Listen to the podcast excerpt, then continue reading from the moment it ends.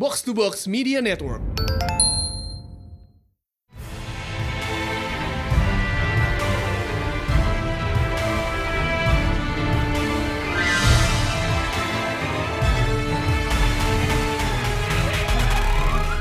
Oke, welcome back to Pertanyaan Panel Show di mana kita membahas komik panel by panel bersama Mindan. dan High Priest dan gue. Yeay, Mindum balik guys. Halo. anti klimaks banget anti klimaks banget ya Allah Gak apa-apa. Itu itu namanya swerve. Speaking of swerving, kita mau again swerving lagi ke di luar pembahasan komik to something pretty near and dear to our hearts juga sebenarnya sih. itulah ya Ya, yaitu tabletop gaming. Yeay. Jadi tanggal 4 Maret kemarin itu dirayakan International GMs Day. Bukan Mbak Mi? oh iya Iya. tampol nih dan tampol nih Kami, halo. Eh ya, GM as in Game Yeay. Karena itu bertepatan juga sama anniversary wafatnya Gary Gygax, creator, create, co-creator Dungeons and Dragons. oh he's dead For years now. Lu baru tahu. Oh wait Duke I won't be surprised. That that guy fucks. Yap, inget the creator of Dungeons and Dragons Fox. yeah. He he he fucking partied like a, a rock star. I wouldn't be surprised sih. Dia kayak gue sebenarnya kaget gue yang bingung. Ya, jadi kayak sejak itu kayak di beberapa tahun yang lalu dirayakan pokoknya ditetapkan hari ini eh, hari 4 Maret itu International GMs Day. All GMs are Pisces. Iya, iya. Jadi kenapa kita ngangkat topik ini? Karena satu GMs Day dan dua kita butuh outlet buat ngomongin tabletop gaming di luar circle kita. iya sebenarnya itu alasan utamanya sih iya. Spreading itu the alasan word. utamanya Iya, spreading the gospel. Iya. oke Iya, so iya, so, tuh kan itu kata-kata. GM speak banget. Ya, jadi gue udah main tuh around let's say sekitar setahun lebih, setahun seteng, setahun lebihan dikit kayak gue mulai tuh sekitar I think November Desember 2019. Jadi Itu- masih semi Oh, baby. setahun. God, Lu udah udah- main. Lu ya udah lebih lama kan? Iya anjir gue main eh, dari 2016 Jir.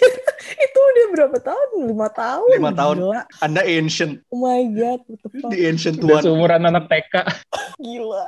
Iya, gue sama Babang kayak mulai kurang lebih the same time ya. Eh, baru saja biasanya gue yang GM tapi kita bertiga sudah men- saling men GM GM-an kayak simbiosis mutualisme antara kita bertiga gitu. Iya. Kayak we, Kartel. pro- we provide for each other. kartel namanya. Aduh. Tapi pertama gue juga pengen mulai dengan apa sih yang lo suka dari tabletop gaming? Coba dari yang dituakan dulu deh. Anjir. Sepuh. Sepuh. Eh, gimana ya? Gue suka karena kayak pertama kayak Schrodinger's life kayak no life, tapi sebenarnya lu lagi hanging out sama temen-temen lu kan. Yes. Apalagi sekarang tuh lu lagi susah keluar tuh kayak ini jadi outlet gantinya lu jalan-jalan kan. iya, itu sih serunya. Terus yang kedua tuh kayak eh the theatrics gitu loh, kayak lu kalau misalnya mimpi lu jadi aktor terus lu nggak nyampe, lu main D&D aja. Kalau enggak ya mimpi lo jadi itu improv comedian. Iya, anjir. lu mau mimpi lu stand up, mimpi lu uh, improv komedi, mendingan lu main D&D aja. Jadi Ben Schwartz. Siapa tahu bisa jadi bisa jadi voice actor Sonic. Terus eh, alasan yang ketiga eh, emang gue suka bikin karakter gitu. Jadi kayak asik aja gitu bikin OC-OC terus bisa dipakai gitu. Nggak cuman gimana ya? Enggak cuma Living rent doang. free. living rent free in your life without doing anything gitu. Iya. Udah punya udah punya komplek di otak. Iya, karakter gue ada 20-an sekarang. Yang stinky berapa orang? Banyak. Yang stinky bastard berapa orang? Setengahnya stinky. Stinky. Ya. Oh, oh. Ka- Kalau lu bang? Gue apa ya? Ya alasannya nggak beda jauh sih, sama aja. Cuman kayak poin terakhirnya adalah bikin karakter banyak-banyak biar bisa dimainin tuh masih nggak cocok di gue karena kebanyakan karakter gamenya cuma dikit. Be- Belum gue turunin semuanya. Bikin, Tapi ya itu sih bikin karakter adalah passion. Nggak apa-apa. Ah. Karakter Tapi- banyak, berarti lu diajak main game tinggal keluarin satu. Iya, heeh. cuman kayak udah beberapa yang gue keluarin buat one shot teman-teman gue akhirnya mati cepet juga sih. Nggak apa-apa. Kayak oh all, the, well. all, the more, all the more reason buat ngeluarin yang baru. Tapi ya, tapi ya itu sih kayak it's just fun being someone you're not in real life. Betul. Nah, gitu aja. Menjadi pribadi yang lebih baik di dunia lain. wow. Wow. Wow. Asik jadi orang jahat. That, sound- that, that sounds way more depressing than it should. But I'm sticking with it. Nggak I am apa-apa. sticking with it. Nggak apa-apa. Terus Oke. kayak eh, serunya adalah ya kayak gue mau melakukan kesalahan di sini nggak ada yang bisa marahin gue. ada satu table. Iya sih. Iya, kayak mereka ma mere- mereka marah kayak kalau gue melakukan sesuatu yang bodoh, terus mereka marah, that's a you problem, that's not mine. I'm here to have fun, bitches. Gitu aja sih. Oke. Lo gimana? Paling sepuh gue, beneran? gue, anjing, gue sebenarnya sama. Bikin karakter tuh sebagai pemain yang sebenarnya 70% gue nge-GM ya bikin karakter itu cuma bikin doang, jarang jarang bisa diturunin. That's for sure. Tapi kayak sebagai former forever GM, eh kesenangan terbesar gue adalah ngelihat gue kayak bikin sesuatu, bikin bikin masalah. Literally bikin masalah buat para pemain. Passion lu bikin masalah ya, Dan. Eh, dan ngelihat si player ini melakukan hal-hal yang gue sama sekali nggak expect buat solving problemnya. I see. Kayak gue tuh kadang tuh pas gue lagi bikin encounter tuh kayak oke oke possibly mereka bakal ini ini ini. Gue kayak lu pada bakal A B C. Ternyata pas sudah main ini kenapa option Z yang diambil gue pada bahkan dia consider ini sama sekali. Kalaupun option Z gagal, kita masih punya Z1 sampai 15. Apa- oh iya plan 1 2 3 ya. Eh, plan A implies we'll have 26 plans. Lu, lu ngomong gitu gue kayak iya sih soalnya eh, gue nulis eh, kalau gue nge-GM tuh gue nulis kayak every single possibility yang bakal kalian kayak sebagai players bakal eh, apa namanya gue kayak berusaha predik gitu loh. Terus tapi kadang tapi tetap aja. out, of- out the window kan? Iya tetap aja kayak out of left field banget gitu. And that's part kayak dulu sih. dulu tuh kayak gue ngikutin format eh, nulis campaignnya Dana kan. Dana tuh bikin Google Docs terus kayak in perfect detail gitu loh terus sekarang gue cuman pakai itu doang sticky notes di laptop. Oh tidak. Sekarang gue udah gue udah pindah juga. Ya gue gue beneran cuma nulis counternya ini barang yang kalian craft ini terus lootsnya ini. Udah gue nggak tahu lagi sisanya kalian kerjain sendiri aja. Sekarang tuh dulu tuh dulu tuh notes gue cuma bisa kayak dua tiga halaman. Sekarang maksimal satu setengah. Oh. Setengah A4 kalian ngomongin halaman. Campaign gue Iya, berbelas-belas oh, halaman dan itu ada possibility yang gak kepake sama Iya, sekali. It's kayak- going to remain there untouched. Iya, jadi ada beberapa mungkin kayak ada beberapa ruangan atau beberapa items yang kalian tuh sebenarnya kayak bisa ketemu bisa nggak ketemu, gue tetap aja tulis. ah, ada two schools of thought. Ah, nggak apa-apa tapi itu emang semua orang punya salah sendiri sih. Sekarang juga kayak gue udah udah kebiasa improv aja. Pokoknya ya udah apa pun yang lo lakukan ya udah gue adapting aja. Karena rule pertama gue ketika nge-DM adalah rule of cool. Kalau itu it makes sense in any little way kalau emang bagus ya udah kalau lawit lo tahu kan catchphrase gue paling yang paling ampuh bang? You know what? Fuck it gue kasih. Itu kayak itu kayak dari, dari awal gue main di Indi sama Dana sampai sekarang masih main dan udah menjurus ke tabletop lainnya itu kayak satu kalimat Dana yang selalu keluar and I fucking love it. Iya. kayak sebagai orang yang kayak apa namanya sangat gimana ya jelasinnya kayak gue suka melakukan sesuatu yang sebenarnya kayak nggak ada rulesnya gitu di dalam bukunya. itu dia improvnya di situ yes, we love Dana as a GM. dan kegilaan itu kayak mulai merambah ke mana-mana tapi it's fun it's fun it's all in good fun Aduh, kayak Jadi sini Oh. kita ada, ada untuk sharing story kan keajaiban-keajaiban yang terjadi selama kita main tabletop gaming kayak entah lo jadi GM atau lo jadi player. oh boy kayak kita limit ke tiga masing-masing Tiga masing-masing. karena karena kalau nggak di limit podcastnya seharian lebih Karena ada dua ada dua ada dua orang juga yang masukin cerita nih. Jadi Wah. bakal kita masukin setelah ini. Jadi cerita pertama kita selang-seling aja ya kayak biasa. ya ha. siapa dulu nih sweet, ampun, Pak. Ya udah gue dulu deh. Oke, eh Dunu Kristal gue Iya. kali ya. Terus Oke. kayak gitu aja Oke. terus. Kita muter oke. Jadi eh, cerita pertama gue datang dari sesi pertama gue nge-DM homebrew yaitu Gulira chapter 1 episode 1. Deep lore Gulira. ini ini tuh benar Desember 2019 kan? Yap, kayak kayak beneran kita masih bisa nongkrong di satu tempat bersama buat main. Aduh, Wah, the before times. Ah, Aduh, sweet summer day. Ya, anyway, eh apa ini kita settingnya di Eberron kalau lo tau, pernah me- ngeliat itu semacam magic punk lah, steampunk but replace steam with magic. Jadi, the job is raid a train, grab an artifact, and get out. Harusnya sesimpel itu.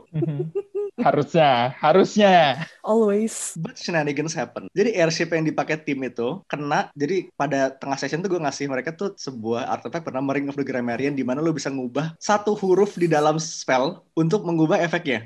Some genius used it. Airship yang mereka pakai, yang partinya pakai diubah jadi gede karena spell plant growth jadi plain growth. Wonder who that guy is. Wonder who that genius. What a fucking dumbass. Bet he's hot though. Heard he's got a big dick. Uh, terus there's uh, something related dengan ada yang mukul an object. Gue lupa pakai objek apa. Pakai staff yang bisa bisa nge-launching objek untuk ngejebol airboat musuh. And in the end, artifact itu kayak sebuah peti besar. Out to be sealing a demon, which they inadvertently unleashed. Keluar, itu gue udah ngupload jadi boss fight. But, but, seorang player, our bard, decided to play him a song. Karena performance bagus, kayak dia semacam move dan technically he's being saved from someone who took him against their his will. Jadi pada akhirnya they parted on somewhat good term. Si demon ini kayak ngegebukin geng yang nyulik mereka and basically made up with the party. I really want it as a pet, but you didn't allow it. Kegedean. Gedean. FYI aja di, di session di session itu gue udah ngasih si karakter abang awal bear ya. Itu sebenarnya gue nyulik dari karakternya teman gue yang lain dari Bayu kan itu. Iya. Nggak apa, anggap aja di apa pet pet sharing. Iya. Eh, kapal session sekarang kayak beberapa bulan kemudian, party ini di hire sama eh, geng namanya Boromar kayak salah satu yakuzanya Sharn lah, yakuza kota utamanya. As it turns out, ternyata si demon ini si Demit, Demit namanya Demit. Astaga. Kesel banget sumpah. Sejak dia dilepas itu dia kayak join geng rivalnya yang nyulik dia dan biasanya punya family kecil sendiri gitu, punya punya crime family kecil. Good for him. He's thriving. He's moving up in the world. Uh-huh. FYI aja demon ini dia about say 12 tall, four Tinggi arms, ya? goat head. Yep, pas masuk ruangan kantornya tuh kayak pintunya gede, mejanya juga gede. Lu tau lu tau meja itu gak sih? El King di Dragon Ball. Iya tahu-tahu. Ya kayak meja meja itu 3 meter sendiri tingginya. Gede ya. Gede. ya, jadi and in the end kayak karena party ini misadventure banyak. Intinya the main crux of the first season adalah mereka nyolong buah artefak penting kayak a magic nuke basically. Dan mereka dikejar-kejar sama eh, raksasa. Dia kayak Tiger Man, shape shifting Tiger Man dari eh, the settings Illuminati, Lords of Dust dan berakhir in this big showdown in the city kayak semua geng di kota itu geng eh, for once uniting to fight that guy. So, kayak the city is burning gitu. And it was awesome. Itu kayak pertama kalinya gue main di Andy dan Super Pump tuh waktu session itu. Dan Dana is a fucking amazing GM. Jadi sebenarnya gue tuh bener-bener ngebahas dulu pada se- selama season. Play, playing the long game. Iya, gue playing dulu. Jadi kayak in between tuh si kalian tuh punya cerapa- karakter namanya Mortem. Dia Warforged. Dikirim kembali ke Mordlands, ke tempat di mana dia mati quote unquote untuk ngambil artefak yang ternyata adalah basically a Warforged mad bomb. That's a bastard move, not gonna lie. Okay, it was literally my first mission as this character, and you send him to the place he died at first. What a fucking douchebag. Iya, jadi basically the whole party played themselves. Dan pada akhirnya kayak the final showdown tuh si raksasa ini dia nyolong sebuah Warforged Titan. Basically a mecha. Jadi final bossnya adalah mereka ngelawan mecha for the season. It was so fun. Gila emang. Ya, jadi itu cerita nomor satu gue. Kayak the whole season was a whirlwind sih sebenarnya itu kayak gue ba- belajar banyak juga dan oh boy, Season, itu serait. season 1 tuh fun banget sumpah. And season 2 is still going strong. It's still fun as well. Udah udah mulai terbuka lore. Di floor. Capital L, capital L lore. Iya. Oke, jadi itu cerita nomor satu gue. Nanti sekarang lu ya. Iya, aku. Eh, Anda?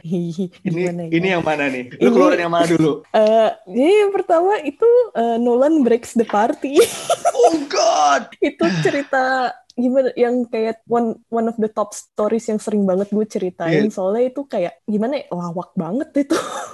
So at the time itu nggak lawak kayak in karakternya soalnya. Jadi background dulu gue main tabletopnya Star Wars kan terus gue tuh main um, uh, this crazy doctor person gitu. Jadi dia field medic but tapi dia evil. Gitu aja. Kayaknya informasi itu cukup. Soalnya kayak uh, at some point uh, gue tuh ketemu uh, kayak racun dari makhluk yang kita temuin gitu di planet di satu planet ini. Terus uh, gue kayak di pikiran dokter si dokter Nolan ini gue kayak oh uh, mungkin racun ini bisa jadiin hallucinogenic biar bisa dijual gitu. Basically drug dealing. nah kan uh, kita tuh kayak semacam terdampar di planet ini. Jadi ada beberapa orang selain players-playersnya itu. Jadi kita kayak allies gitu. Terus ada satu yang dari awal banget si Nolan tuh benci banget soalnya dia kayak nggak berguna and and dia tuh politician gitu-gitu. Jadi di pikiran Nolan, ya gue tes uh, drugs ini si ke si orang ini aja gitu. Terus ya udah jalan uh, sneaking, terus suntik, terus orangnya tuh high. Si Nolan nyatet-nyatet symptomsnya apa aja. Oh ini dosisnya mesti dikurangin, ini gini gini gini. Oke, okay, lewat. Nah, dia masuk lab udah. Terus ada temen gue yang uh, clone trooper veteran gitu. Dia ngelihat si uh, orang ini kenapa dia tiba-tiba collapse gitu kan. Kok ini ada yang ngeracunin, ini siapa yang ngeracunin jadi sas banget gitu. Dan gue sebagai Nolan kayak berdiri di corner doang kayak gue nggak mau ngomong apa-apa. Terus bodohnya ya, gue kayak mungkin karena kebiasaan main D&D yang settingnya medieval gitu, gue tuh lupa yang ada yang namanya security kamera. Aha, that's you're wrong, buddy. Jadi kayak the party kayak panik gitu, iya lihat security kamera aja gitu kan. Uh, siapa tahu ada intruder apa gimana, pas ngelihat security kameranya gue cuma bisa diem dan berdiri di, di pintu gitu terus ya naturally and of course mereka ngeliat tuh Nolan terus kayak gara-gara insiden ini kayak uh, karakter cowok gue yang waktu itu dia kayak Sith Lord gitu kayak dia confronting sama si Nolan. Gue udah mikir kayak anjir gue mati gue mati nih gue mati. Gue bakal ditusuk pakai lightsaber anjir. Ternyata gue cuma di headbutt sampai hidung hidungnya si Nolan tuh patah. Terus gue kayak sip oke okay, baik tapi kayak that's not the end of my consequences. Soalnya entah kenapa setelah itu satu party tuh kayak nggak ada yang percaya sama they don't trust each other. Dan gara-gara itu partinya jadi broken. Gara-gara gue to be honest gue ini this is not my intention kayak gue main karakter evil tapi not that evil gitu. Intention gue cuma apparently evil itu. Now you know. Selama dua apa tiga session tuh satu party tuh pecah banget kayak going off on their uh, adventures gitu. Terus gue kayak anjir ini salah gue. Best best moment yes, ever. Dan FYI juga si Nolan ini sempet lu masukin di Kemen Star Wars short short live yes, gue. betul sekali. Jadi karena dia former stormtrooper, dia nembak kayak lima kali pakai blaster nggak ada yang masuk sama sekali. Sama sekali. Sekalinya make make dagger masuk terus. Kayaknya emang itu apa pendidikannya emang bagus sih. Trait bawaan kayak it's in character that's good. The tabletop knows. The table knows. Oke, berarti itu. Bang. Cerita. gue ya sekarang. Yes. Ini dari campaign yang kita bertiga ada di dalamnya juga, campaign Call of Cthulhu-nya Crystal. okay. This campaign is super super fun because ya ini pertama kalinya gue main TTRPG terus horror kan. Terus oh. ya kayak uh, waktu lu pertama ngomong pengen bikin Call of Cthulhu tuh gue kayak oke okay, sip this is going to be fun. Terus lu bilang ya tapi settingnya in space. Oh oke. Okay. in space no one can hear us scream. In space no one can hear you in space. yeah, exactly. Jadi uh, settingnya tuh di mana coba elaborate bantu gue. ya, yeah, apa space station kan? Iya, jadi space kalian kayak terdampar di space station gitu. Gak terdampar sih, kalian terdampar harus tugas sih, kita, gitu. Iya, kerja di situ. Kayak karakternya Dana waktu itu lo technician kan di situ. Iya, technician. Terus ada, uh, technician tuh dua. Uh, lu, yang lo punya itu kan si itu kan, si... Ramona Flower. Azalea. Farmer. Uh, kayak bertani kentang di luar angkasa. Terus punya adanya si Crystal itu researcher juga. Ya, researcher. Ya, berarti kita berempat kan jatuhnya. Iya, berempat. Kayak... Sama, sama AI, sama AI-nya. Iya, dan itu AI-nya unsettling, but you did well, super well. Makasih. gue takut loh kayak pertama gue ngeliat dia oh no he's hot. This is going to be tough. Terus, terus literally by the end uh, by the end of the first session kayak don't trust him. I don't like him but I feel bad for him. Dan kayak ya ini kayak yang mau gue highlight adalah uh, ending first sessionnya. Karena kayak ya dari awal udah berasa unsettling banget but belum klimaksnya. Kayak lo tau lah uh, dua babak film alien pertama pertama kayak lo belum ngerasain intensitinya juga kan. Kayak aliennya lo tahu itu ada but it's not coming yet. It's not out there to get you. It's not kayak dalam tanda kutip real yet you. And that's exactly what happened in this campaign because kayak session pertamanya uh, you know something is coming but it's not there yet. So you're still quote unquote oblivious to anything that's happening around you until ada satu karakter yang cuci tangan terus dari kerannya keluar gigi dan tak dan sessionnya kelar di situ. Kayak you cannot expect us to be calm after that. You literally cannot. Eh, gue inget itu sessionnya selesai jam satu malam. Itu, Satu malam tuh satu malam tuh gigi gitu kan. uh, kondisinya semua udah capek abis main, terus ngantuk, terus tiba-tiba iya akhirnya kalian ngelihat gigi di keran. Oh, oke. Recordingnya nggak ada. Iya. One gigi. massive shit post. But it's fun, it's fun. Iya. Sampai sekarang COC-nya masih jalan. Sekarang kita pop Yep, chapter berbeda. and we're punching Cthulhu in the face. At least trying to. Or at least trying to. Oke, jadi itu cerita nomor satu. Yep. Gue mau nyambung nyambung lagi deh ngomongin Cthulhu. Oke. Jadi so far nih Cthulhu ini udah sedang berada tiga chapter ya. Satu di space, Hmm. dua adalah di Nialusun pokoknya ya apa Kutub Utara, Kutub Utara, Ice Horror, Horrors in the Iya. Cold. The thing. Isinya himbo semua. di mana gue dan Crystal berhasil ngetroll satu party dengan ngebunuh karakter yang udah survive chapter 1. I was really upset by that. Kayak, he was my only friend from season one, and then he fucking died in front of me. I get that you two were planning that, but I'm still so fucking upset Kalian about it. banget. Kocak banget sumpah. Jadi itu ada teman satu party gitu kalau tiap ada sesuatu yang aneh terjadi itu kayak bohong. bohong.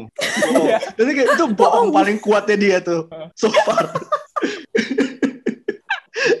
it work y'all got work itu tapi itu itu ya something tapi yang main gue highlight adalah chapter 3 ini kita back gotta go, get back get back to the past Aja. karena settingnya adalah 1910s Batavia jadi ada si kalian tuh main kayak apa occultist slash author Most dari IT Iya. crowd. Yes, it's most from IT crowd. Terus ada dukun Tara Basro as a dukun, Dukun keraton. dukun keraton si Anik dan ada apa namanya spice dealer dari India. Narkos Karakter- India. eh, nar- Narkos India. Iya anjir. di remix sebentar lagi nih. Punjabi narko. Eh, dan karakter gue ship captain slash swashbuckler Londo played by Matt Berry. Eh, awalnya kita di, di hire buat investigate mysterious happenings di suatu hotel. And let me tell you something boy. di situ si Archie karakter gue kena tetanus kayak like dua kali. udah, udah masuk passion sih. Iya. Pertama tuh gara-gara ketiban itu ketiban paku kan pas lagi di dapur. Bu- bukan ketiban kan, lu Nginjek. Iya nginjek paku di pa nginjek paku di dapur gara kedua itu karena dihajar this kind of zombie thing di basement. Iya, this is zombie. Namanya namanya juga udah deceased. Iya. Di zoom. Terus di terus di session setelah itu kena zombie lagi jadi tetanusnya tiga kali.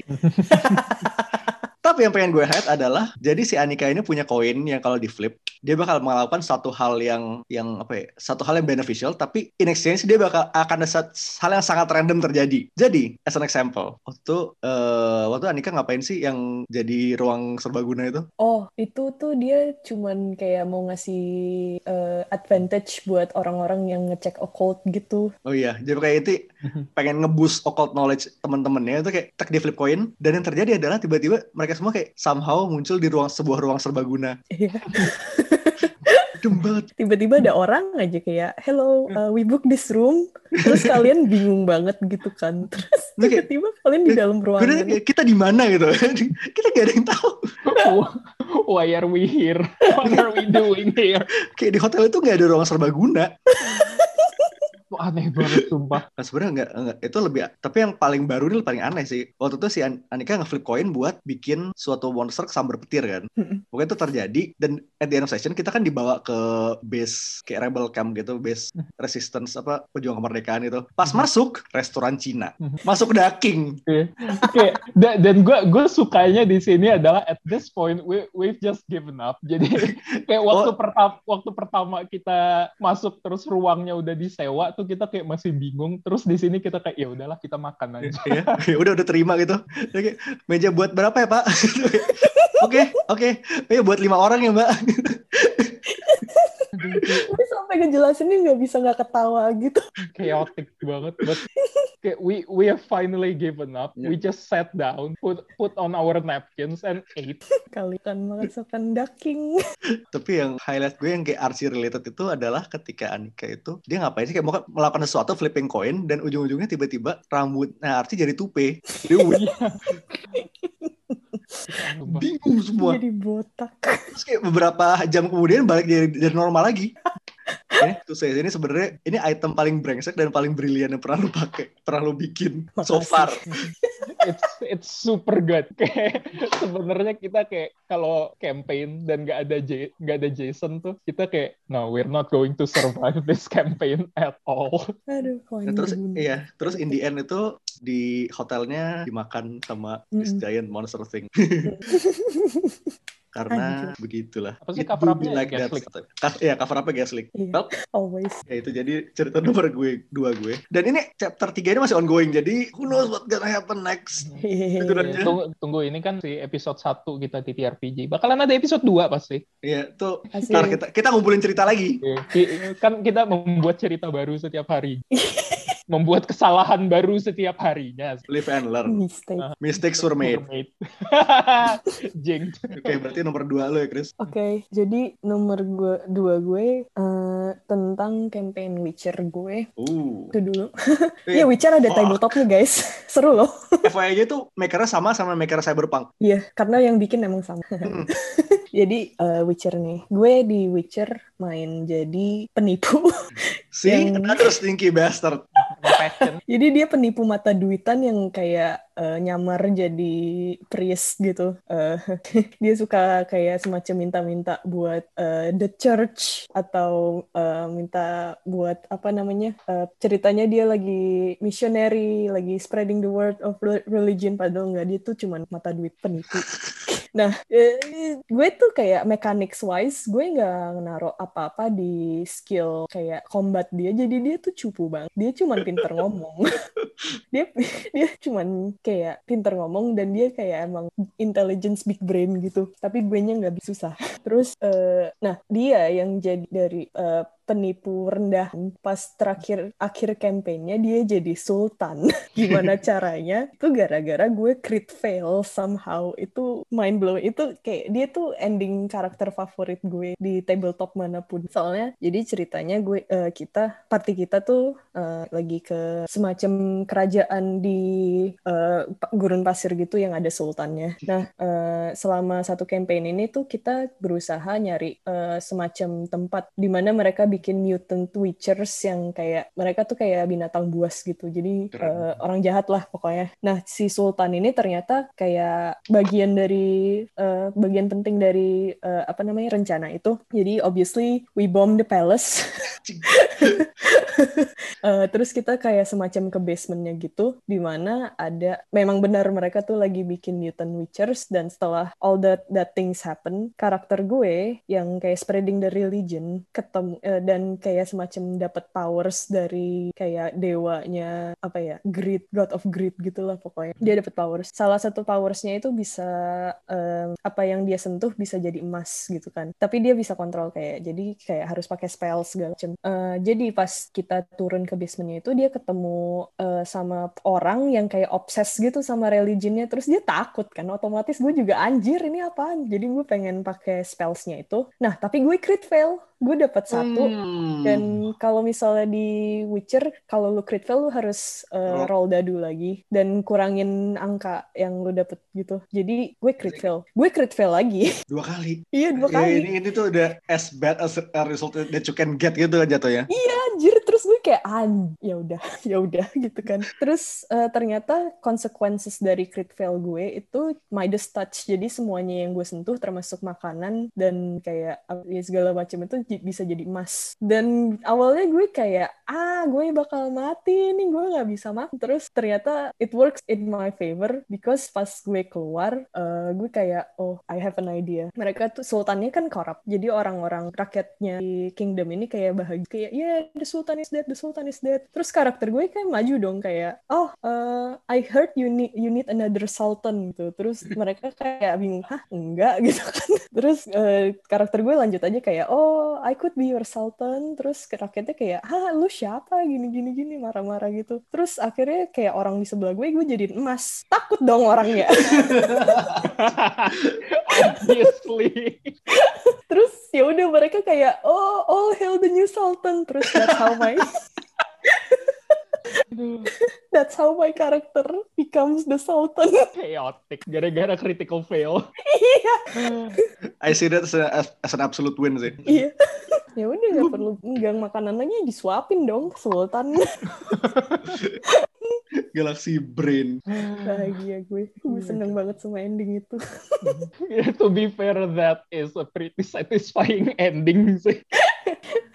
Tukang tipu naik haji. jadi Nomor dua lo bang? ya, nomor dua gue ya segue-nya bagus jadi gue cerita soal crit Asik. fail juga Asik.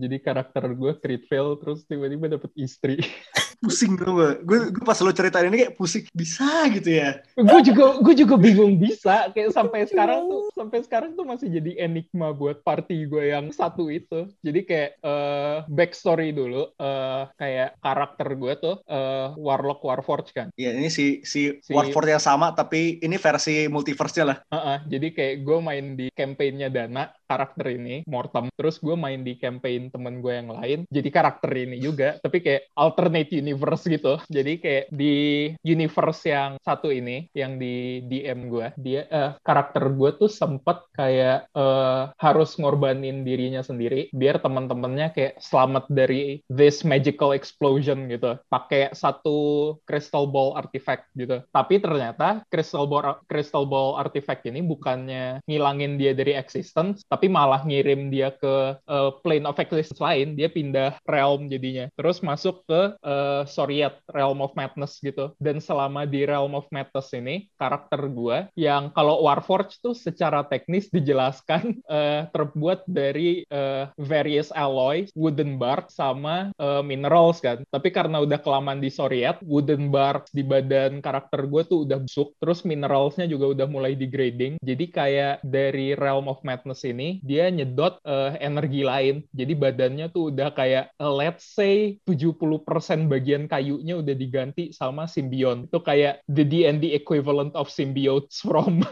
Marvel.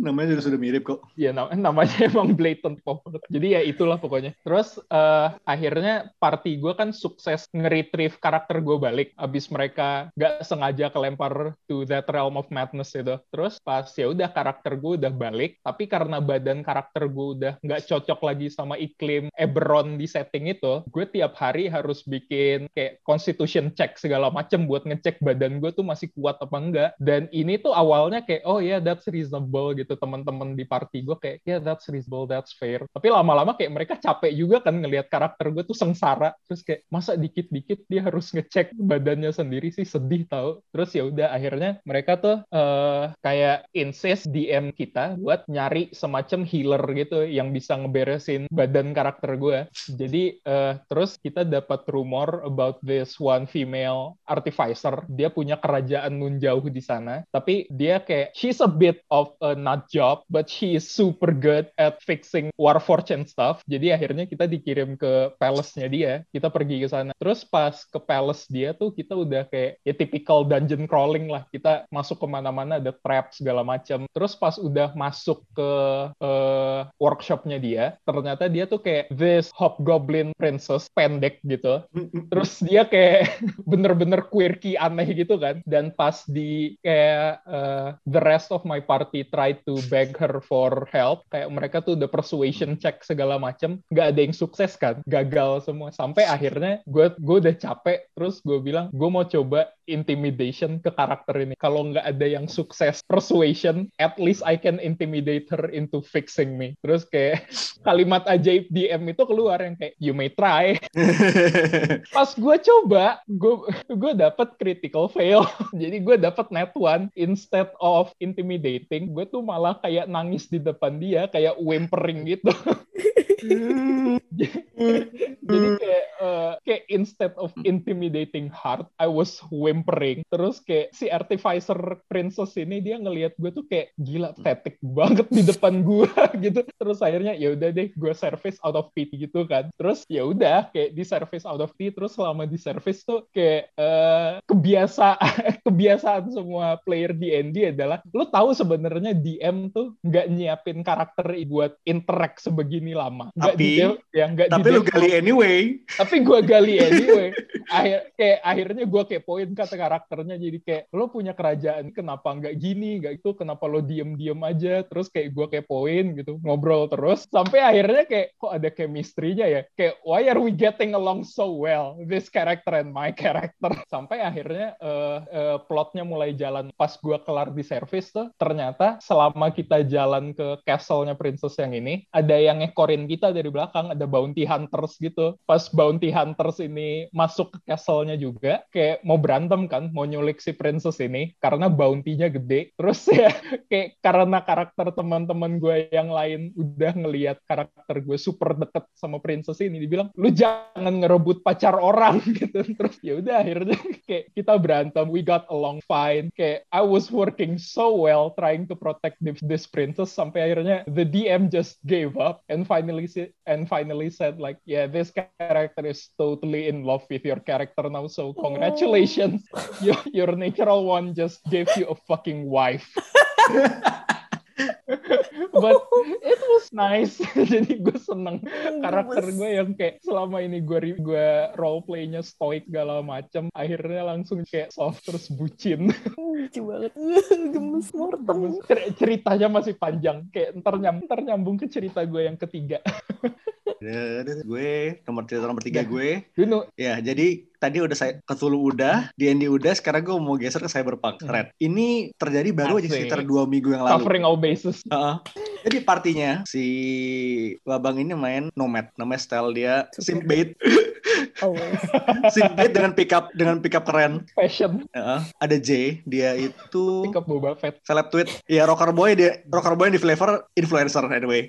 Terus ada Diva itu punya Felix Fixer, Fix Fixer Felix. Lalu biasanya pada awalnya Crystal itu punya eh, siapa namanya Uriel kan, tante botak. Tilda Swinton Heeh. tapi baru aja kemarin dia bawa masukin karakter baru namanya Black Sword yang adalah KW Cyberpunk-nya Barney Stinson.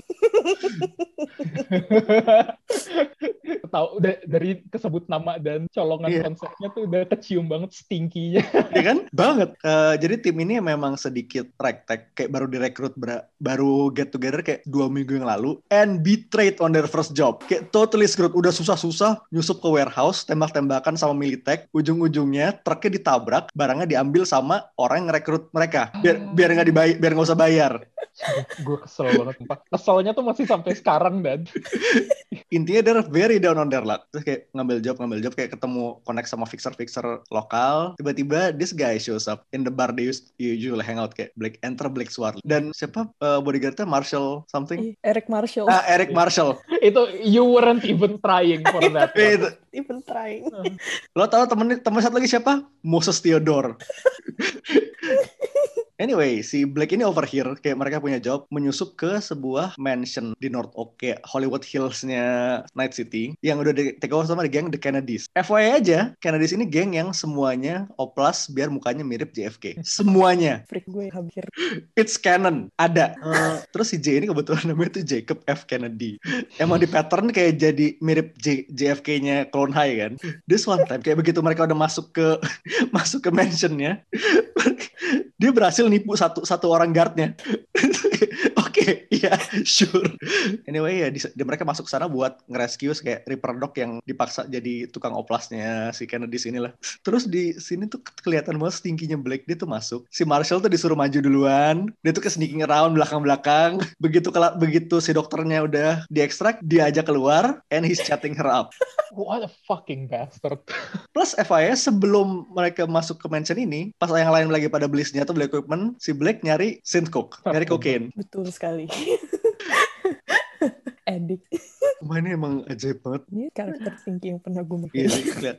And at the end of the mission, kayak itu ya semua udah kelar, si Blake ngasih satu tim itu kontrak, which Stell read without even, which has signed not without even reading. gue gue udah dikasih draft kontraknya sama di sama si Crystal. Gue juga udah lihat. Kami banget, sumpah. Eh, and my character signed without reading it. Kayak, which is on brand for her. But boy, that fucked up. Ini tuh kayak kontrak-kontrak unpaid internship gitu loh. Seenggaknya paid lah. Iya, semi paid sih. Iya, ini gue pas gue baca kayak, oke ini this is kami as fuck, tapi emang on brand. Jadi ya Black ini sangat menarik.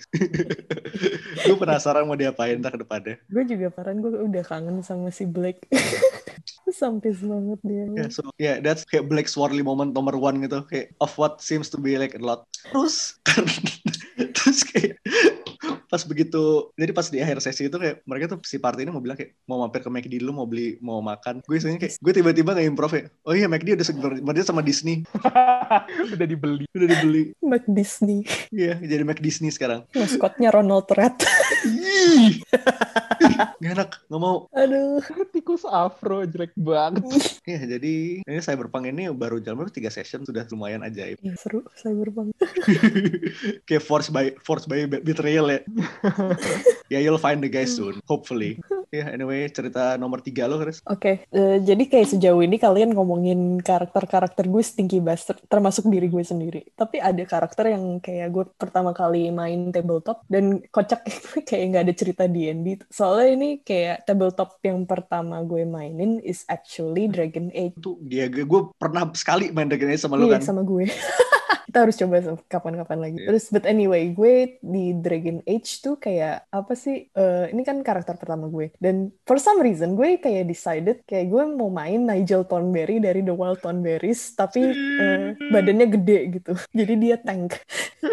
Terus jadi em, ceritanya tuh kita lagi OTW ke turnamen tuh dan kita ngelewatin eh, Orley Orleys itu kayak eh, Prancisnya dunia Dragon Age gitu lah. Jadi banyak eh, apa namanya Chevalier, em, Honor gitu-gitu. Eh, jadi di Dragon Age ini itu tuh eh, ada elves dan mereka tuh kayak semacam dijadiin budak. Terus mereka kayak second class citizen gitu kan. Oppress lah ya. Iya, Oppress. Karakter yang gue mainin ini kayak karena gue kayak semacam belum belum bisa main Bastard Man itu karakter gue tuh baik gitu loh. Kayak apa sih? Has a good heart. Dia tuh middle age uh, good dude gitu lah. Terus eh, karakter gue ini pas lagi keliling kotanya Orleans ini eh, ngelihat eh, ada tiga eh, elf slaves yang kayak sebenarnya masih masih anak kecil gitu kan. Terus dia otomatis ya kasihan gitu gila anak kecil dipukul-pukulin gitu. Ya udah eh, si slave ownernya ini gue ngajak eh, gue ngajak berantem basically. Terus si slave ownernya kayak ngajak gue duel gitu. Eh, dan gue kayak secara out of character dan karakter gue secara in character tuh nggak tahu eh, ada peraturan khusus gitu buat di Orleans. Nah, pas selesai duel ini, ternyata peraturannya itu siapa pun yang menang bisa dapet em, barang-barang atau kayak possessionnya eh, si orang yang kalah ini. Jadi, So now you have a slave. now so now I have three slaves. karakter gue kayak, tapi gue nggak mau, gue nggak mau budak, gimana dong? Terus akhirnya karakter gue kayak ke tempat apa sih kayak courthouse gitu dan gue ngebebasin slaves itu. Tapi masalahnya mereka tuh masih anak kecil gitu kan. Terus Oh, gue ya, kayak "Ah, kids." ngapain gitu. Ya udah gue adopsi. So I have three sons now. First you had three slaves, now you have three kids. Iya three kids anjir terus gue kayak oh ya udah gue kayak gue bakal jadi dad terus gue seneng banget sayangnya salah satu anaknya kayak mati gitu sedih banget gara-gara ambush Nah, masih ada dua. Nah, terus kayak di end of the campaign gue tuh kayak kepikir em, ini tuh duelnya maksudnya gue dapet eh, hadiahnya prize-nya tuh kayak semuanya including his house. Jadi selama satu campaign tuh gue nggak tahu ternyata tuh gue dapet rumah juga di Orleans. Rumahnya mangkrak. ya udah gue perbuatan baik itu dihadiahkan dengan hal-hal yang baik seperti anak dan rumah.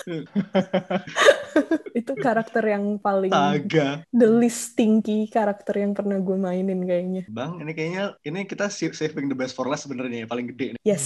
Ini gede banget sebenarnya. Dan Kayak gue kayak gue belum dengar the whole thing juga dan gue penasaran. gue perlu kayak yaudah ya ini kayak bener-bener finale kita eh, campaign yang tadi gue ceritain itu akhirnya sessionnya kelar kayak Jumat kemarin kan? Iya Jumat lalu by the time of this recording. Dan itu tuh kayak beneran finale banget. Kayak this is uh, we don't know what will happen. Waktu eh, sebelum main but this will be the last gitu. DM-nya udah bilang juga udah di ending kita kelar sampai sini. Abis ini kita harus nyari game baru Terus ya udah kayak for a bit of a contact, eh kita bisa sampai ke finale ini nih sebenarnya kayak beneran unplanned by the DM. Ini by our sheer brashness doang sebenarnya bisa kejadian. So uh, what triggers this finale was kita nerima job dari eh, kayak ada salah satu petinggi gede gitu di Karnev Hmm. kayak petinggi kayak dia tuh kayak nguasain satu domain paling gede di Karnev terus dia manggil party gua sama teman-teman gua I guess it's time for me to tell you who's in my party. Kayak di party gua tuh ada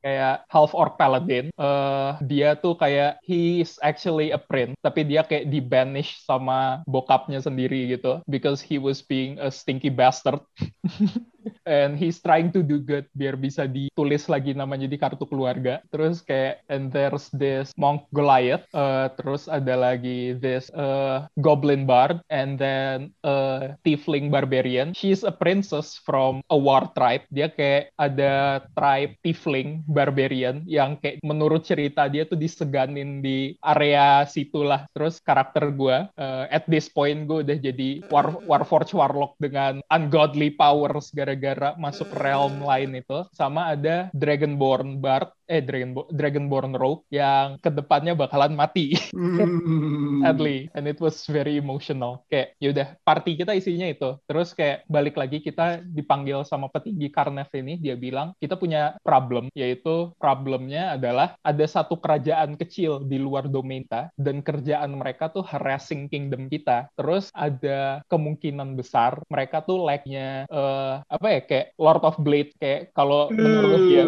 menurut Ebron lore, kayak it's canon that the Lord of Blades is a warforged hellbent on taking over the world. Karena kingdom kecil ini katanya ya housing warforged and other last war quote unquote uh, veterans yang masih pengen berusaha ngelawan gitu. Terus ya kita kayak nerima jobnya. Pas kita masuk ke kingdomnya, kayak we go in there all gung ho gun blazing. Terus ternyata begitu masuk kingdom kecilnya itu, the kingdom was literally shit. It was slum, kayak bener-bener gembel banget kayak orang nyaris mati, Warforged yang limbs-nya udah hilang sana sini. Terus ternyata that kingdom wasn't planning an attack at all. It was a sanctuary for last war survivors and refugee. Jadi pas kita udah kayak oh shit, I think we're being tricked by that douchebag. Dan ternyata emang bener karena dia dari dulu pengen eh, ngancurin kingdom kecil ini biar bisa dimasukin ke domainnya dia, tapi nggak pernah dikasih restu sama eh, kayak domain Karnev yang lain. Tapi begitu udah keluar rumor ada Warforged dari dimensi lain sama a tiefling barbarian princess from a very fear tribe masuk ke dalam situ, it's enough to warrant a siege to that small kingdom. So that's what fucking happened. Kayak kingdom gedenya nyerang this small kingdom. The king fucking died. And I was pretty sure the DM uh, intention was to show us that ya kalian main kayak D&D nih nggak selamanya bakalan dapat happy ending. Kayak at some point kalian tuh bakalan ngerasain ending kayak gini. That's just the world, baby. I think that was the DM was trying to achieve. But kayak lo ngelihat, eh, lo disuruh imagine hal-hal kayak gini. The kayak the cruelty of war. Terus temen gue on a whim bilang rajanya mati terus nggak ada yang ngurus kerajaannya. Kenapa nggak kita yang ngurus aja? terus DM gue tuh udah kayak wait what? What are you planning to do? Terus dia bilang yaudah kayak now this point kayak we kayak unanimously decide that we are going to be the ruler of this small kingdom and we are going to wage war on this bigger kingdom. Terus kayak DM gue tuh langsung lo lo yakin banget ini mau dijadiin? Terus kayak well yeah. Terus dia bilang ini bakalan struggle banget buat gue and I am going to get back to you guys. And that she did. So kayak flash forward ke depan kita kerajaan kecil dan di kerajaan kecil ini kayak no one was fit to fight at all. Jadi kita udah ngumpulin uh, berbagai macam bala bantuan. Our paladin kayak dia punya kayak order homebrew sendiri gitu. Dia kan kayak emang dari kerajaan yang aslinya terbuang terus dia dibuang juga. Jadi kayak terbuangnya tuh kuadrat. Terus dia kayak punya so the order of the forsaken knight. Jadi dia kayak metal bet namanya. Itu metal banget pak. Jadi dia punya itu. Terus kayak the Goliath monk dia kayak punya satu kayak kung fu temple sendiri gitu. Terus dia manggil temen-temennya dari Titan Steve. Jadi kayak ya Goliath yang monk semua sama uh, our Goblin Bard. Ini kayak favorit gue karena dia nggak turun ke lapangan. Dia provide support dari belakang. Dia manggil teman-temannya yang punya orkestra gitu uh, dari House Fierland kalau lo uh, kalau lo baca lore-nya Eberron House Fierland tuh kayak uh, it's the house of art gitu. Kayak isinya aktor art house. ya yeah, art house the art house terus jadi dia leading this orchestra namanya the Fierland Fantas eh, Phantasm Philharmonic. And it was fucking metal. Sel kayak selama battle tuh mereka dari belakang mainin lagu Pacific Rim. Gila. Banget. Nama leadernya siapa kalau boleh tahu? Hah? kayak uh, label owner uh, Gideon Goblin Graves kesel banget marah aku sumpah. Terus uh, the barbarian tiefling princess dia manggil uh, tribe sendiri sama neighboring tribe dia. Jadi kayak the united war tribes of the wasteland sama ya udah uh, gua sama istri gua tuh leading kayak dia punya teman-teman artificer. Jadi kayak artificer artificer guild. Terus gua karena gua emang nggak punya temen di sana gua gua nggak tahu siapa yang mau gua ajak. Tapi karena dragonborn bard kita sempat pergi ke desanya dan waktu di desanya kita di ambush dan dia mati jadi gue yang uh, ngelit arminya dia kayak the Wyvernville Warriors tuh gue yang lead. Itu kayak we were severely outnumbered kayak by satu banding empat ternyata. Padahal kayak DM-nya bilang udah kayak satu banding tiga doang kok kalian nggak apa-apa gitu. Nggak apa-apa. Itu kayak nggak apa-apa nggak iya, apa-apa. Itu DM stick banget. DM stick banget. Nggak apa-apa. Nggak apa-apa. Bisa semuanya tuh bisa. Kita tuh kayak 250-an sampai 60-an orang terus mereka ternyata kayak ada 900 something terus kita kayak ya udahlah kayak kita bisa menang. Soalnya kayak chance kita adalah kita punya artificer skill. Terus dari awal kita udah planning ya udah ntar kalian bikin Iron Giant lah gitu.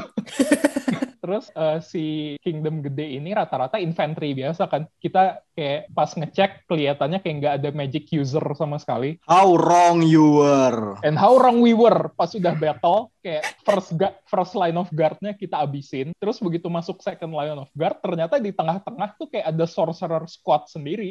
Tiba-tiba kayak summoning demon out of nowhere terus kita kayak udahlah ya pakai Iron Giant gitu. Terus jadi di atas tuh ada demon lawan Iron Giant terus di, di bawah tuh ada orang berantem rame-rame kayak my infantry was the first to bite the dust. Kayak the Dragonborns are fucking weak. Wow.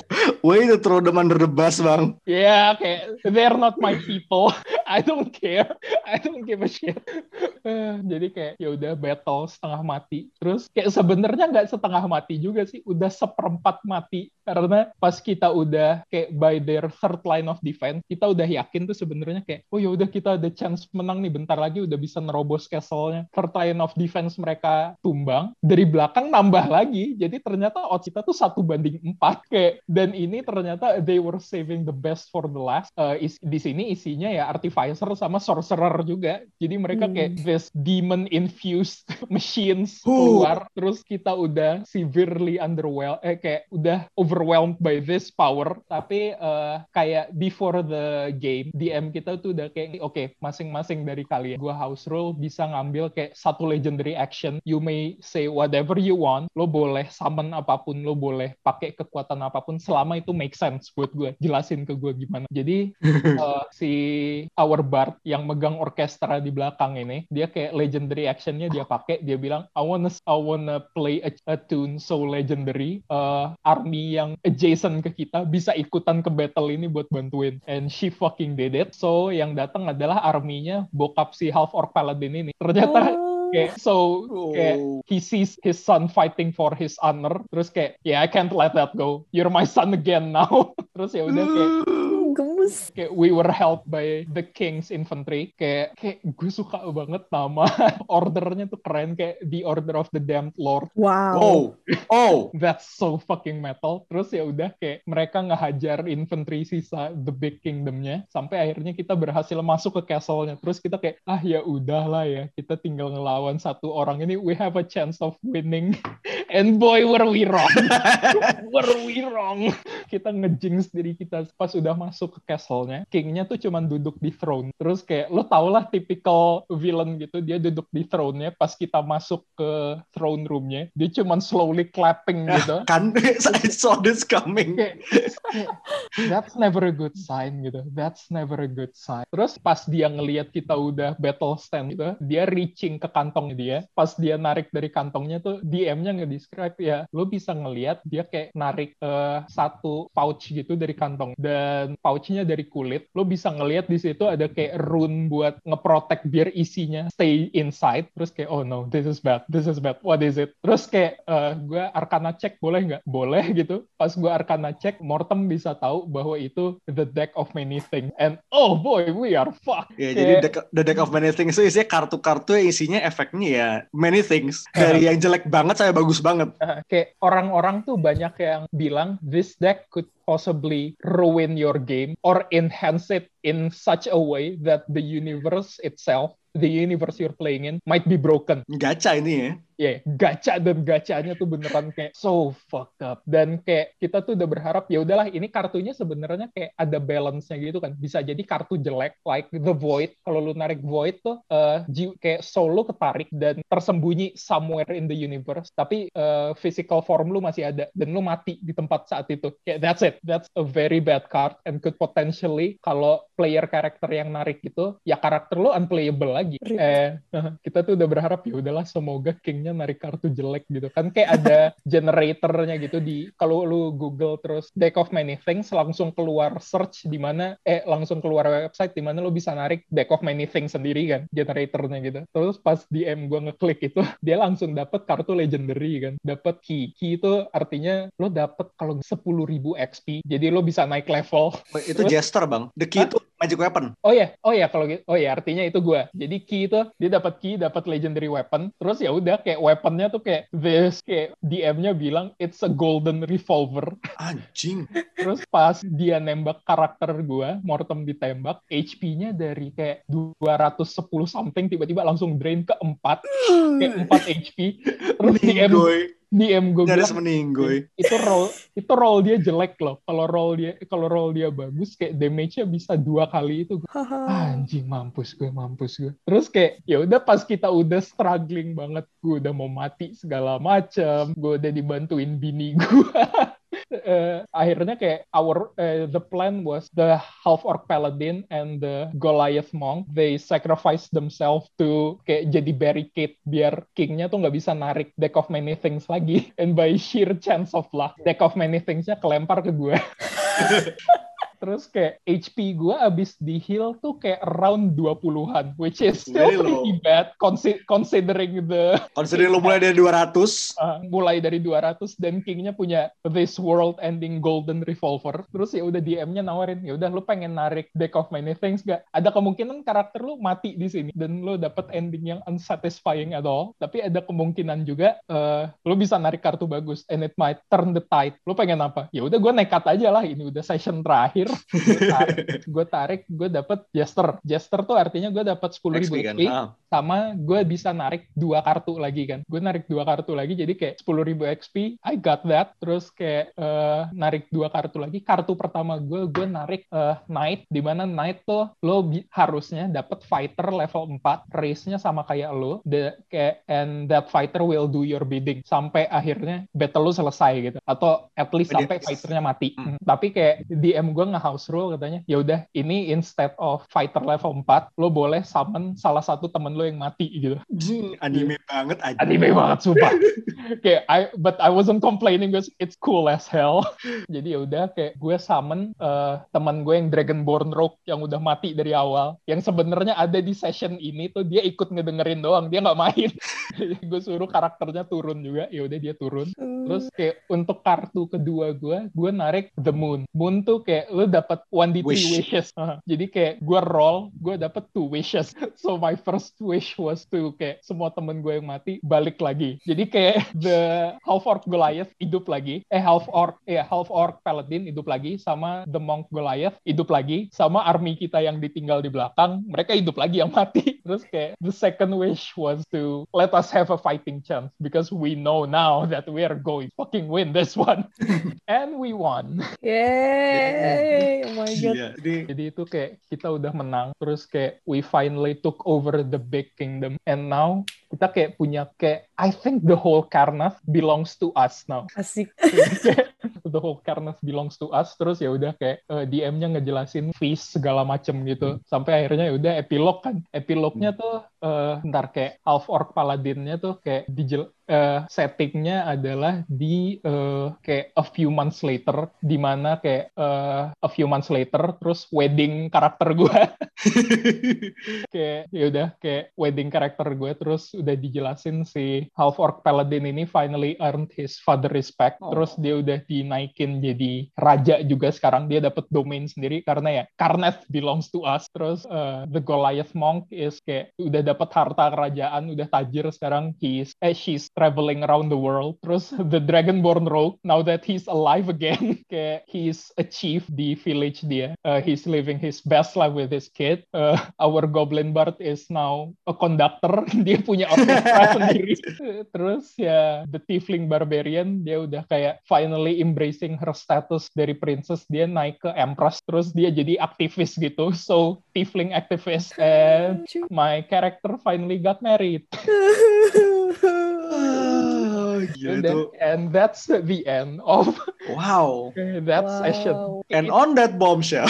Uh, and on that bombshell ya itu, lu berapa lama sih in total campaign-nya? Eh, kayak early 2020 so udah Setahun setahun lebih ya. Wow. Aha. Gila. Ya itu investmentnya udah gila sih itu. Ya itu udah gila banget. Makanya kayak waktu finale ini kayak kelarnya jam satuan, tapi Google Meets-nya baru kelar tuh kayak around jam 4 karena karena karena abis kelar main tuh abis semuanya thank you thank you langsung kayak terus kita kita cuman kayak saling nangis di Google Meet Di compressing ya. ya kayak sighing moaning and stuff.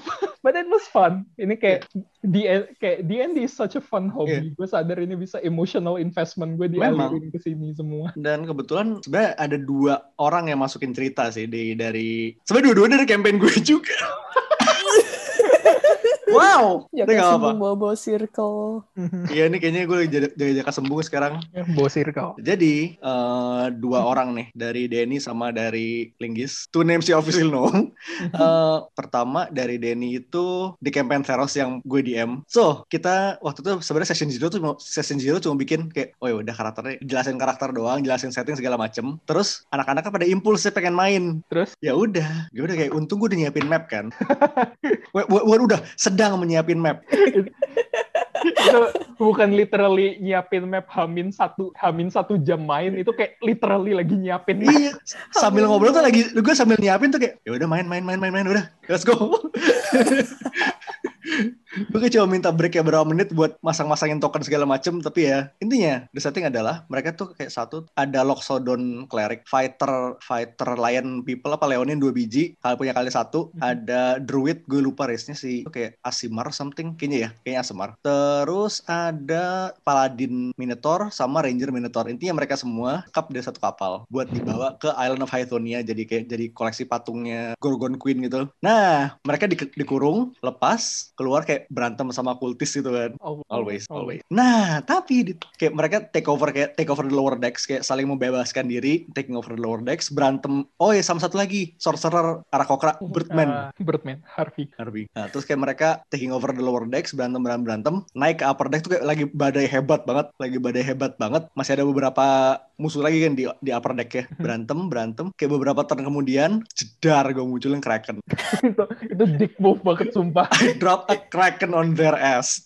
Kayak sekali libas, kapalnya kebelah dua, mereka hanyut tenggelam. To be continued. Gila lu.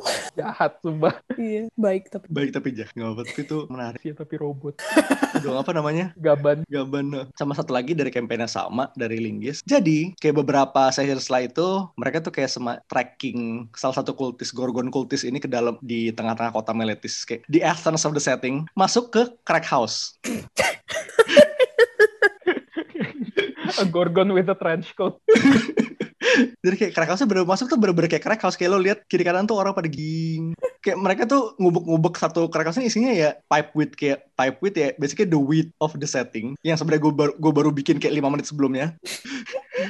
And one of them had the genius idea buat ngebikin eh mereka masuk tuh gue suruh consave, constitution save. Kalau gagal lo giting. Satu ga, sat- satu gagal. Apollonas si ranger minotaur ini. Jadi he spends the entire session high on his ass. kayak semua serangannya disadvantage. Ya, kayak ini tapi ternyata di situ ada hidden basement mereka turun ketemulah kayak base kultis ini terus berantem this one time sorcerer kita nge-cast fireball di ruangan tertutup berarti si Apollos nih kena kena AOE-nya dia jadi kena bau bakar Down on his luck. What a shit luck. and but wait there's more There's always more. ternyata di Gorgon Cult ini ada satu satu orang Medusa yang ada di kayak jadi leader chapternya gitu Leader chapter. dan lo tebak siapa yang jadi siapa yang kena eh, petrifying gaze-nya you guessed it dan dia fail save-nya dia jadi batu Terus gimana? Dia jadi kayak begitu keluar begitu ke- dan bukan cuma jadi batu dia tuh kena pas sebelum si Medusa ini kena killing blow-nya jadi Astaga. turnnya Medusa dia petrified abis itu turnnya si clericnya ini dikasih spiritual weapon Medusanya mati gue kayak gue gue masih takjub the fact that he was he was stoned and then he got stoned ya literally. itu dia Yeah, that's super. emang fucked. itu Astaga. jadi kayak kelar itu kayak dia tuh digeret keluar kayak ingat Minotaur gede jadi batu digeret keluar. Kayak mereka tuh ngambil gerobak kayak minjem gerobak dari toko sebelah. Terus dibawa kayak kebetulan banget nih di di alun-alun kota tuh emang lagi ada healer yang healer yang lagi buka klinik umum lah. Kayak untung ya with a little help from uh, the druid who basically seduce the elf akhirnya dia berhasil di recap di restore That's good for him. good for him my weeds.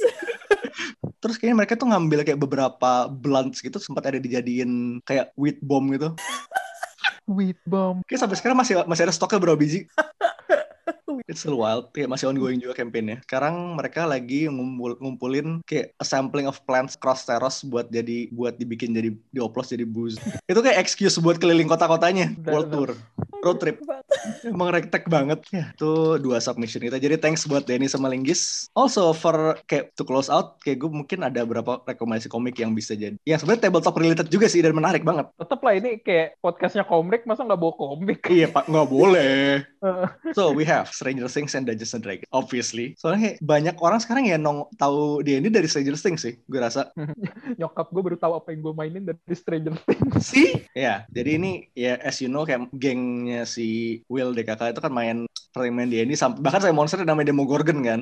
Di sini beneran actually mereka adventure di dikomikin gitu. Kan it's fun. Terus salah satu favorit gue juga Rick and Morty and Dungeons and Dragons. Yeay, it's Dungeon Rick. Sama gue itu deh, eh suggest Scales and, Scar- Scales and Scoundrels. Yes, ya itu itu fantasy komik banget. Fantasy Fun komik banget. fun banget. Sama satu lagi yang mungkin bakal kita bahas sometime down the line adalah Die. Yes, anjir. Jadi banget. konsepnya adalah isekai but tabletop. Jadi kayak ada this group of friends mereka ke keisep ke dalam tabletop game. Ya Jumanji sih jatuhnya. Wait, Jumanji berarti isekai dong. Iya, In a way. isekai. Iya. Kayak dari sisi right. dari dari sisi sisinya Ellen tuh isekai ya Iya. dia. Ya namanya dua- 20 isu kayak sekarang tuh udah, udah belasan. Jadi bentar lagi kelar bisa dibahas. Dan Kieron Gillen yang nulis di actual Madman dia bikin satu source booknya sendiri. Ayo kita mainin please. Gue pengen banget main dan. Eh, bukan. Boleh. Go, go, go. Adventure Zone. Adventure Itu tuh yang based on podcast D&D apa Si ya? McElroy bukan sih? Iya, McElroy Brothers. Itu lucu banget. Kayaknya gue harus Chaotic. kayak gue harus gue harus ngecek deh. Sama, sama itu dan Oglaf. Oglaf. Aduh, Oglaf ya. Oglaf itu the best. Eh, Gini, kayak what XKCD is for science, Oglaf is for tabletop and porn.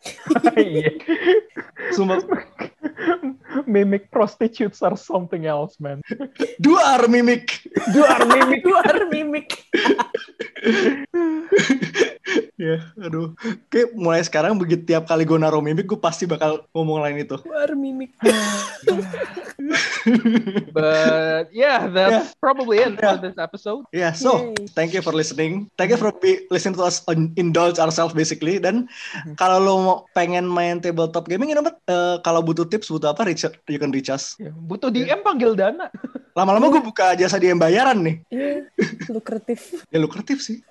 Ya, jadi you know share your stories or atau pengen main ya, ya talk it, talk about it with us. Kita juga sekarang jadi akun tabletop soalnya. Iya. Hell yeah. Kita kan pop culture generalis. Ya, So, we will be back next week dengan membahas balik ke komik lagi for now. Dan bahasannya ya pasti yang hangat at the time lah kita lihat aja apa. kita kan riding the wave terus menerus. Selalu. Dem- Demi relevansi. We live by relevance. Please keep us relevant. Hidup hidup dari exposure. Heeh. Hidup Eh, dari indecent exposure. Aduh jangan dong. Anyway, sebelum terlalu ngelantur. Ya, so for now this is Mindan. This is High Priest and And This is Mindu. signing off. Dadah.